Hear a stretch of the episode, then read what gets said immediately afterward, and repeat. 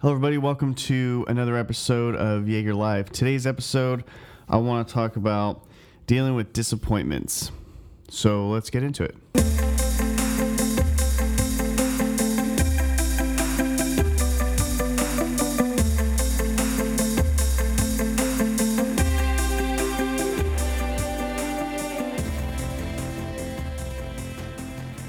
So recently, I had a moment of large disappointment that uh, I wanted to kind of talk about with you guys. I think it's,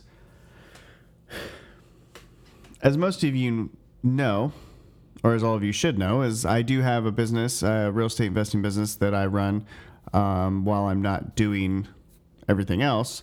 But I had a marketing campaign that I was doing and I spent a lot of time on it and it was very careful consideration. I took very uh, careful consideration in the marketing pieces and what was being said and the message that I was putting out there. And um, I really took my time with it and I really felt proud of it. I really felt like it was something that I could be confident in because I think when you're marketing, if you can delete or alleviate variables in your marketing, it makes it that much stronger. And so for me, I took the time to write the best copy that I could to get the right message out there to say exactly what I wanted to say so people could receive it, receive it well. And then when I sent that out there, I was confident with that marketing piece. And I spent quite a few days on it. And so fast forward, I sent out um, the marketing pieces and everything was going and I kept doing it. And I'm just, I was thinking about it. I'm like, damn, dude, like, I thought I was going to get a solid response from this because apparently, now I don't know the numbers uh, for myself yet. I haven't been able to have the, uh, haven't been able to track my KPIs yet because my campaigns are still relatively new. But what I'm told, if you're getting 10 to 12% respond rate, that that is huge. Um, it's it's very good and you know whatever, right? So I thought, okay, I'm at least gonna get 10% because my message that I'm saying it's truthful, straightforward, um, and and people are just really gonna grab onto it. So I start my campaign couple days go by, nothing happens. So I send it out again, nothing happens. And I'm like, what the actual fuck? So I contact one of my um, one of my colleagues on on the process, and she was like, "Did you did you do this?" And I was just like, "Yeah." And did you do this? And I'm thinking about it. I'm like, I don't think I did. And so I'm just like, fuck. So this whole time, I was, I think I was two weeks into it, doing this campaign, and I'm, I'm pushing out, pushing out, pushing out, and I miss this one stupid step. One stupid step before I, well, maybe not stupid, but one step before pushing out my marketing. Without that step, the most crucial step of them all, nothing else mattered if you think about all the time that I spent on that marketing, making sure everything was right, setting up the proper systems to run that marketing, and then not putting into play the one of the the most crucial part of it. So, needless to say, it was it was a pretty big blow to myself. Um, I know that if you're if you're looking probably from the outside looking in, it's not that big of a deal, right? I mean, I just missed a spot. I can just go back. I only missed a couple of weeks. But for me, everything that I do, every moment that I spend on my business, it has to be. Um, I don't want to say it has to be like worth it for me, but in that sense, you know what I mean? Like I'm taking time away from my wife, I'm taking away time away from my family. Um, I'm taking time away from whatever else. And so every moment that I spend on this, I take very seriously. And I take it to the point where it needs to be um, a piece into my success. So when when all this happened, I found all this out. Like it really, I don't know, it kind of hit me hard because I was really disappointed in myself that maybe I wasn't paying attention to uh, details like this. Maybe I didn't even hear that that was a step I had to take. I don't know. You know, you never know. But I really, it really hit me hard. And um, in business, when you're running your own business and you're the one doing everything, like I don't have a luxury of partners or people that can kind of help me or tell me what to do. I'm, I'm kind of figuring all this out on my own. And as I go through these things and having to be the tech guy and the, you know, the sales guy and the boss and all, these different things, you're bound to make mistakes. There's bound to be disappointments. I mean, that's a part of it, right? And I think that's where it kind of shifted for me is that I was accepting that, okay, this is just the way it's going to be. I have to be able to roll with the punches. I have to be able to see it, have a disappointment, know that they're going to happen. It's inevitable, especially being someone that's new to something. Every time you think about anything that you've ever learned, it's always taken time and it, there's always been that learning curve, regardless if you have um, mentors telling you what to do or not telling you what to do, or you have whatever it is, you are going to have that learning curve. And so for me, while it was a big step and it was a big hit to me, I got I can be thankful. I can be thankful that it is in the beginnings of my uh, my business, so they're less costly mistakes, I would say. And I'm I'm able to learn from those quickly. And as I build my team, and I'm able to say, hey, I fucked up on this when I first started. Don't do this, you know. And if I never had done that, and something like that had happened, you know, it could have been a bigger deal down the line. So I think that part of the disappointments that I have, whether they be business or personal or whatever they are, there's a great deal, like looking back on what happened with me earlier. I think a great deal of what what takes people so long to get out of the disappointment stage is like your ego or your pride. You know what I mean? Like they're they get hit a little bit. And I think that was really a big part of my disappointment and my ego was just really taking a hit because here I was and I was just like, oh shit, I don't need this. I can do this by myself, blah blah blah and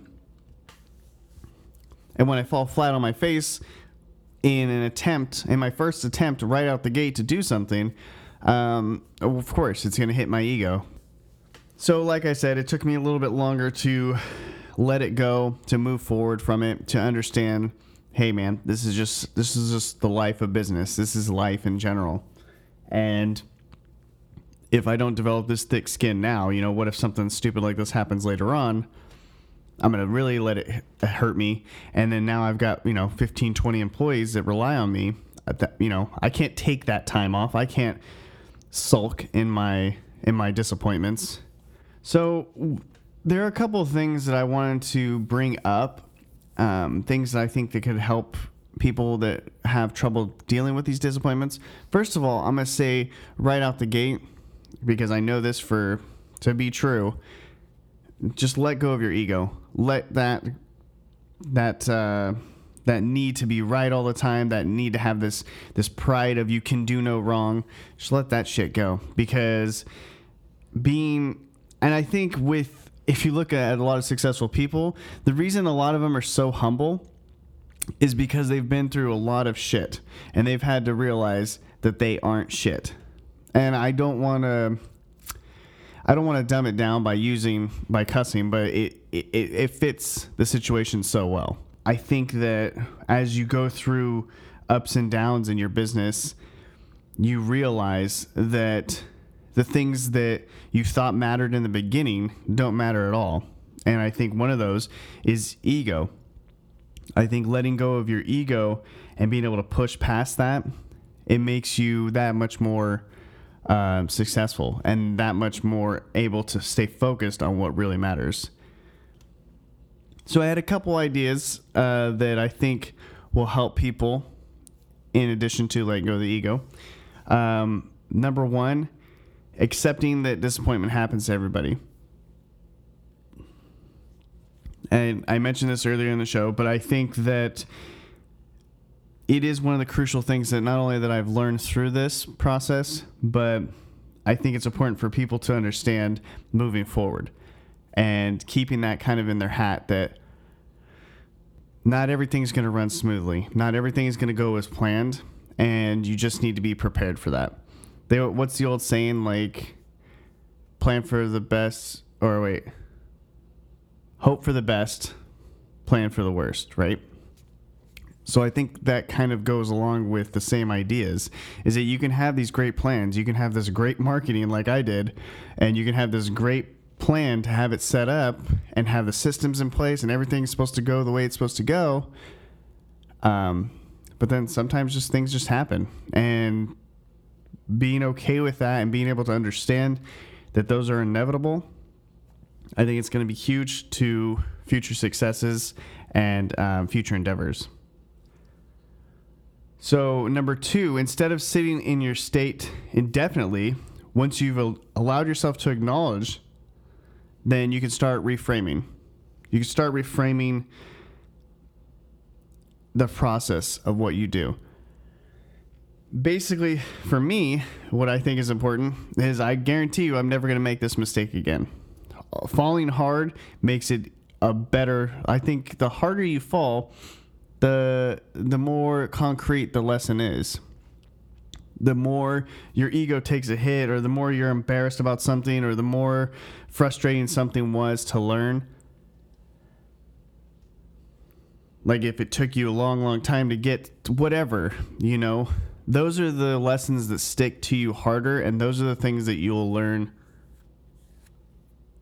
and never uh, never make those same mistakes, and you won't let other people make your mistakes too. Um, when you start teaching your team or whatever the case may be, you're gonna say, "Hey, learn from my mistakes. Trust me, this this sucked." Um, number three is changing your self talk, and I think this one is really I think this one is super important. I think a lot of the reason why a lot of people hold on to things, and this is the reason I did too, is this this negative self talk that happens with people, and this uh, this narrative that we kind of create for ourselves. It's not because we. It's not because we want to, I think intentionally, but I think it's subconsciously we I don't know. It's like this. It's this whole rabbit hole of ideas. You know, we're trying to punish ourselves because we did something wrong, or we're you know we're trying to hold ourselves accountable, or we're doing it so bad that we could just say, okay, we can justify why we don't move forward with something, and so we hold on to that negative self-talk. But I think a simple change in self-talk is going to be way more advantageous for you um, for example, instead of being like, I'm such a fucking idiot. I can't believe I did this. I'm never going to do this again. I can't believe, you know, whatever. Instead of doing that, saying, like, okay, this happened. Now, what can I do to make sure it doesn't happen again? What are those steps? What does that look like for me? And just sh- shifting that little bit um, and understanding that something's actually changed and that you want to change the outcome for future reference, you're saying that, you know, again, you're acknowledging that something has happened. You're accepting the fact that these disappointments are going to happen and that there's nothing you can really do about it. Being diligent, being smart, being analytic, analytical, and being able to maybe foresee some things is definitely going to help. But it's not going to eliminate everything because you, you can't control everything. You can only control what you do. And so part of the self talk of acknowledging that it's happened and now making a plan. That's number four, making a plan of moving forward. Just instead of instead of having this thing thing of oh I'm never going to do it again, have a plan, make it more specific. Be like, okay, I'm going to take this step first, then this step, which is the step that I missed, and then I can do this. And break it down into bite-sized steps so that you're not overwhelming yourself. I e- the easiest way of change, the easiest way that you can change is by making small different steps. So instead of going out and having uh, fast food for breakfast, lunch, and dinner, maybe just breaking down and having a good breakfast and then having dinner. Uh, go get fast food for dinner. You know, something small like that. Instead of having five sodas in a day, maybe break it down to three sodas a day, two sodas a day. And just that small change. I mean, for myself, as an example to that, not to get off topic, but when I started to um, alleviate sodas and like those sugary drinks out of my out of my routine, like I was drinking Pepsi bad. When this whole quarantine started, I finished a cube of Pepsi in like three days. And for those who don't know, it's like 20, 24 cans or 26 cans, something crazy, some crazy shit like that. In four days, I was just downing them. So anyway, I had to make some really fast changes.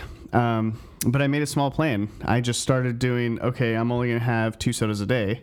And then I was down to having one at dinner. And then I was just, I just stopped buying them. And now I'm, I don't really drink soda anymore, which is phenomenal for my health. But anyway, so having that, having that ability to make that plan, you know, understanding that it's going to happen to you, allowing yourself to acknowledge what had gone wrong, not saying, not beating yourself up about it, but acknowledging, hey, that there is something wrong, there was something wrong, I fucked up, I'm going to fix it. And then having that self talk, that mindset shift to say, okay, I did mess up. How can I fix it? And then making a plan to fix it. Now, I'm sure that there's going to be things that are going to work better for others, and maybe this might not do it. Um, but I feel that these are very strong foundationals that can begin your journey to uh, taking disappointment a lot better. Um, because even for me, you know, I understand, even now, I'm still trying to figure out what kind of method works for me. Um, eliminating the negative self talk is huge for me being able to identify that I did make a problem and having a plan to alleviate that problem. These are things that I'm working into how I deal with the disappointments and the setbacks. So, you know, take one, two of these things, whatever it is. Um, but I think having some sort of plan to attack it versus just sulk into it is going to be way more beneficial for you guys thank you guys so much for listening, and I look forward to uh, more episodes with you guys. And I'll talk to you later. Bye.